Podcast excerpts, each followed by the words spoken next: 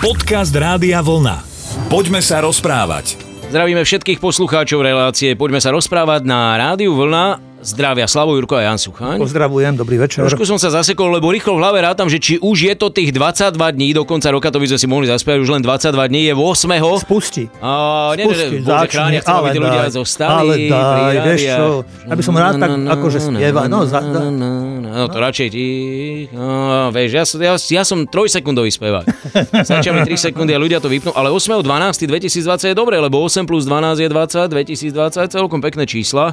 A už sú to asi aj dobré čísla v kalendári, napríklad pre otužilcov, však teraz je zima už do okolo, mm, okolo nás, takže takí tí milovníci studenej vody. Preto to hovorím, lebo si to v jednej z predchádzajúcich častí spomínal, tak mi to hneď vybehlo na rozum, alebo beha po rozume, že... e, tie- nedalo ti to, chceš, chceš ísť plávať. Zvažujem, Aj keď je to stereotyp, ale však do jazera, nemusíš do, do hoto ísť, do bazéna, kde... Vieš čo, ja som ten, ktorý studenú vodu aj z prche otláča, vieš, takže mne to ešte nejaký čas potrvá. Poďme sa rozprávať. K dátumu sa už vracať nebudeme ani k tomu, v akom sme ročnom období, alebo čo všetko okolo nás je, ale pravda je taká, že v posledných týždňoch, aspoň ja som to tak trošku navnímal, bolo veľmi veľa škaredých dní. Hmla, sichravo, nevieš, či to slnko vyjde, nevyjde, proste nemáš sa o čo oprieť a to oza- a krátke dni, hej, že 5 hodín a je kalamita. Toto práve na, na tej zime a- alebo končiacej jeseni ja až tak veľmi nemusím, lebo už mi to pripomína taký ten sever depresívny. A tak si ešte mladý naučí sa. Neviem, ja zase na druhej strane mám všetky ročné obdobia, to sme tu už opakovane spomínali, rád. Aj keď som chodieval do školy, na teológii napríklad, takže som rád chodil na vychádzky okolo Dunaja, kedy ti šuchotalo pod nohami lístie, bola hmla, vieš, akože tma a mne to nerobilo problémy. Alebo aj keď padá hmla, vieš, akože, alebo keď, aj keď prší, alebo nadstavím tvár, nie, že ani nastavím nejak tak, ale že nemám, nemám, ani dokonca ani dážnik si nezoberiem. Neviem, mám, mám rád všetko to, v čom žijeme a samozrejme, že ani ja by som neskakal tera- teraz do jazera. To by som bol asi hneď bez covidu zápal plúcový, ale čo je dôležité asi pre poslucháčov možno, že aby neboli skleslí a deprimovaní a aby si každý, záleží to od každého, keď chceš niečo urobiť pre seba a pre svoje zdravie, tak e, je to na človeku, aby bez ohľadu na to, samozrejme keď padajú, ja neviem, hromy, blesky bijú alebo e, snehové vločky ako, čo ja viem, ako kamene, tak nepôjdem asi von, ale, ale že zas všetko má, pre mňa má všetko nejak tak určitým spôsobom nejakú krásu a, a pomáha to človeku. Ja keď sa aj zvonka vrátim a nie som sám iste, že len keď prejdeš pár metrov, kilometrov možno, tak sa vrátiš dovnútra a sadneš si k horúcemu krbu a hneď je sveta život krajší a lepší. A tu je jasne vidieť, že ty si proste fanúšikom tej múdrosti, zdravom tele, zdravý duch, platí to. Áno, ale nedávno som počul, že sú aj kultúry, ktoré hovoria, že v zdravom duchu zdravé telo. Patrí to spolu asi. To chodí spolu, pretože sami máme skúsenosť, že keď čo ja viem, ťa bolí niečo, alebo akože aj duša a duch sú, také ako lekvárové akoby. A zasa keď máš nejakú psychickú a duchovnú a duševnú újmu, tak aj telo je také, ako sa ti nechce tiež také ani sem, ani tam, tak e, navzájom sa to doplňa a na to treba vždy myslieť asi. Isté, lekári, medicína lieči a medicínska veda je super, lenže aj e, medicínska veda všetko, všetko nezachráni, alebo nejak, že e, človeková duša tiež pýta svoje a alebo duša človeka a duch človeka potrebujú tiež e, byť ako, nechcem povedať, že v kurze, ale, ale Vo forme. vo forme a prítomné a tým sa navzájom obohacujú a navzájom si aj pomáhajú. A keď myslíme na choré telo, mali by sme myslieť na dušu a ducha. Keď hovoríme zasa, myslíme možno na nedostatok duchovných hodnôt a vecí, tak mali by sme zasa iste myslieť aj na to, že aj tieto telesné alebo to materiálne môžeme práve tým ozdravením vnútorného svojho života pomôcť.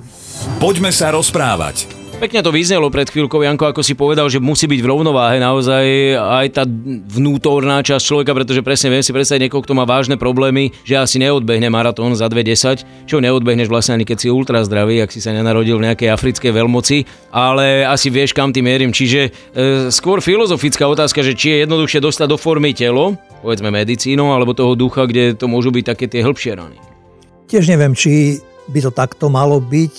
Len potvrdím znovu, alebo si myslím, že treba oboje, oboje vnímať spolu. Vždy mi v takýchto súvislostiach, alebo keď sa uberám v myslení touto cestou, tak eh, sa zastavím pri Ježišovi ako ako on pomáhal ľuďom, e, keď im chýbali nejaké, mali telesné nedostatky alebo dokonca aj materiálne nedostatky, tak im tieto veci prinášala, tieto hodnoty. A zase na druhej strane som často býval prekvapený, keď som si čítal napríklad o tom, ako ako keď učil a po zástupy ho počúvali a nebolo miesta, ako sa dostať bližšie k nemu a boli tam ľudia, ktorí mali porazeného človeka a tento človek sa chcel stretnúť s Kristom, tak e, vynašli spôsob, že cez strechu.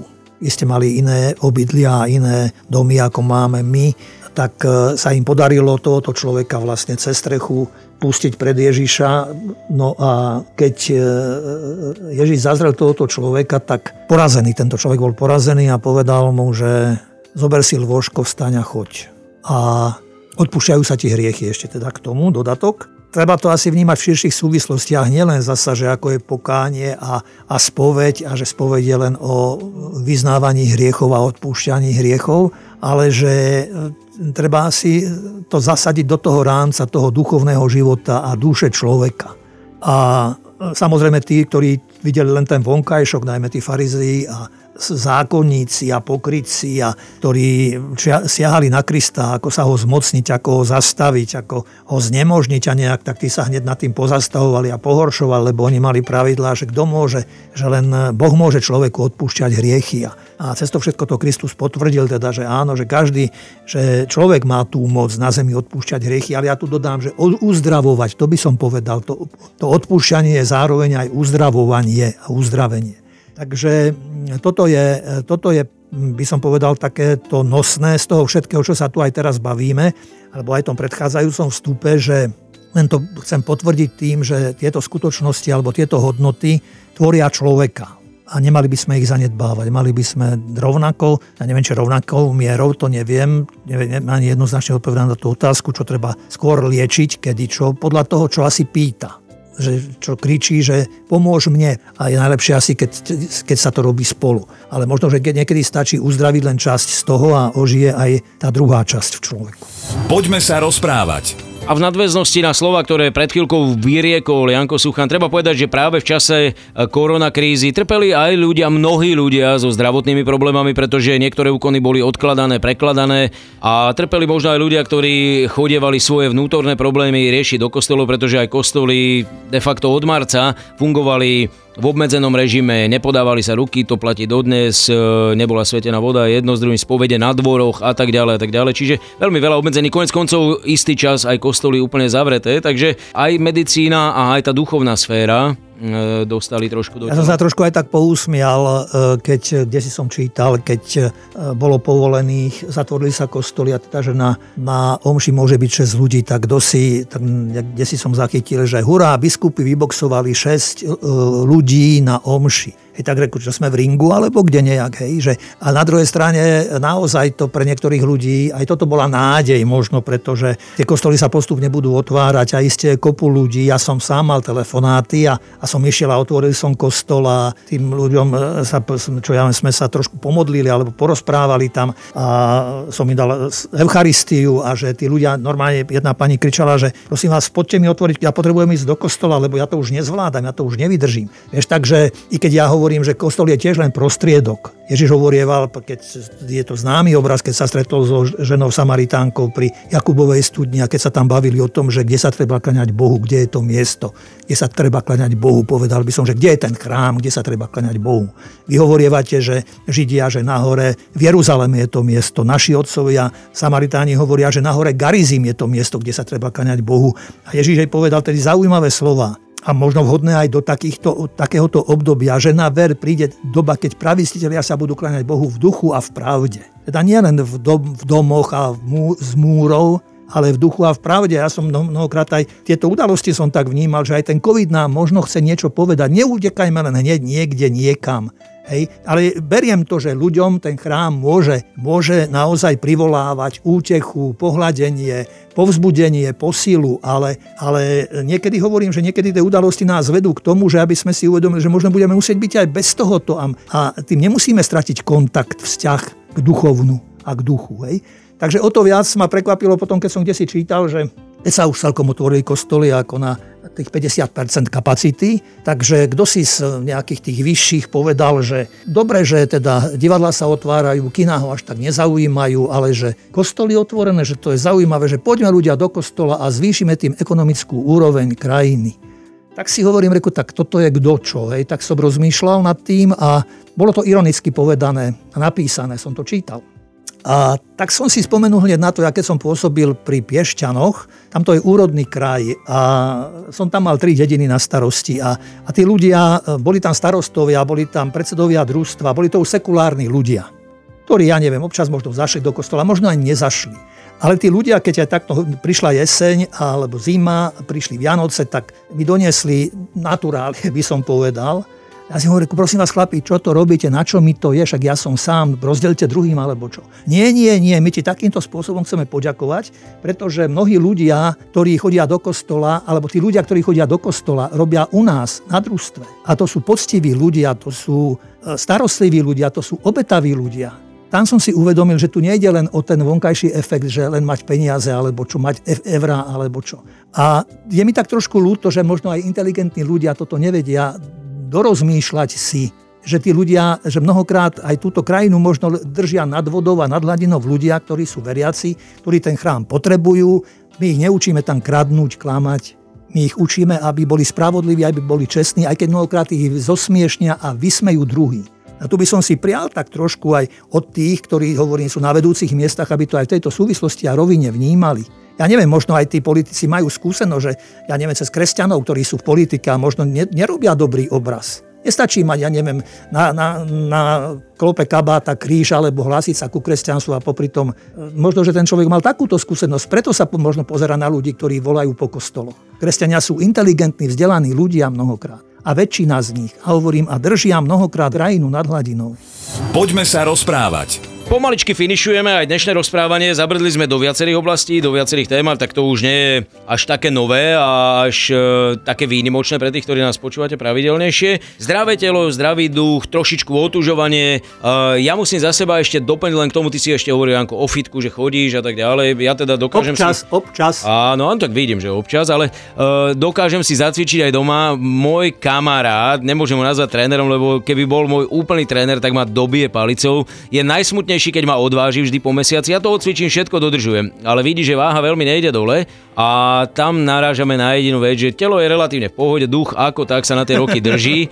Akurát ho nedokážem presvedčiť na vločky každé ráno, na to, že treba jesť to meso so zeleninou, že to meso vlastne ani netreba jesť a tak ďalej. Čiže bez stravy, bez On toho nedokáže, ty, či... On mňa, ja mu to aj vždy poviem, že Roman, nehnevaj sa, že proste No. Tak ono to bolo také módne, napríklad, ja keď som bol na teológii, tak nie že módne, ale aj zaujímavé, pretože... No počkaj, vy ste tam mali krabičkovú dietu ako prvý, ne? Chodili krabičky od rodiny každý týždeň, troška No to, to sme síce. mávali, to sme mávali, ale mali sme pána profesora, ktorý nás e, teda nám prednášal jogu a my sme normálne chodili ráno cvičiť a sány sme chodili, mávali, či cvičili sme, a, ale nám to potom zatrhli, pretože to bolo pred budičkom, ale súviselo to aj s stravou. Aj tam som sa naučil napríklad osenné vločky a mysli, to sme mali od neho, teda, že aké to zdravé a toto a toto. Niekedy som si to dal, ale niekedy to tak ako, že človeka takto ako vnútri, tak nejak ako, že bolo také ostré by.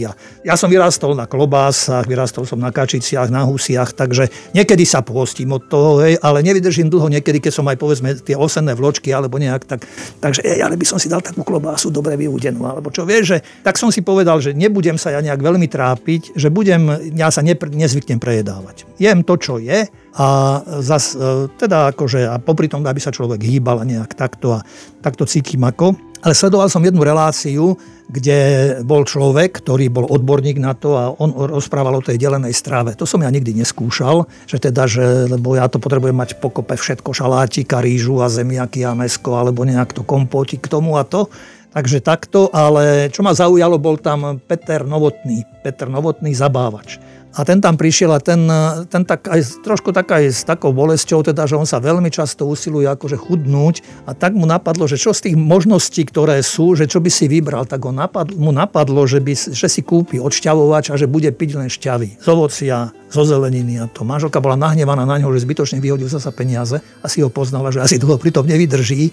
Takže odšťavoval, odšťavoval, ale zase bolo lúto tej dužiny, ktorá z toho zostala, že či to má vyhodiť von tak išiel nejaký futbal v televízii, tak on povedal, že nie, ja to nevyhodím, tak do toho med, do toho čokoládu, do tej dužiny, hej.